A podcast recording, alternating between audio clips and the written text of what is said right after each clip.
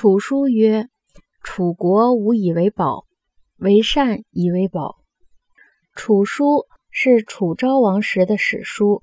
楚昭王派王孙羽出使晋国，晋国赵简子问楚国珍宝美玉现在怎么了？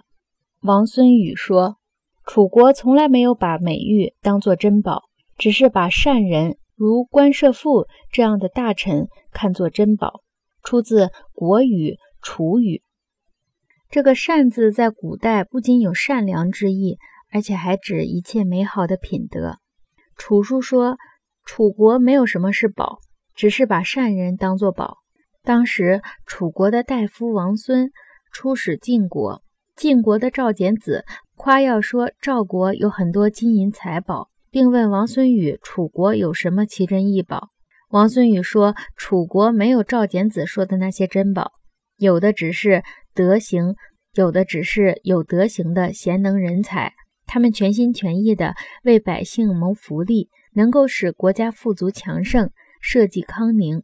他们就是楚国最大的财富。”古语说：“为善为宝，则笃其人。”这就是告诉人们，以善良作为处事的法宝准则。这样的人是品行忠厚的人，就是君子所崇敬的。